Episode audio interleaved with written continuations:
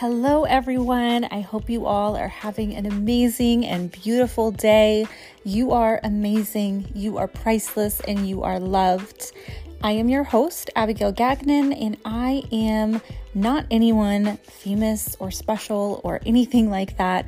But I did feel prompted to start this podcast and share a little bit about my life and what I have learned and um, how I've grown and all of the things. So I hope that you all enjoy listening and learning and growing with me, and that we can start and continue this beautiful legacy of life together.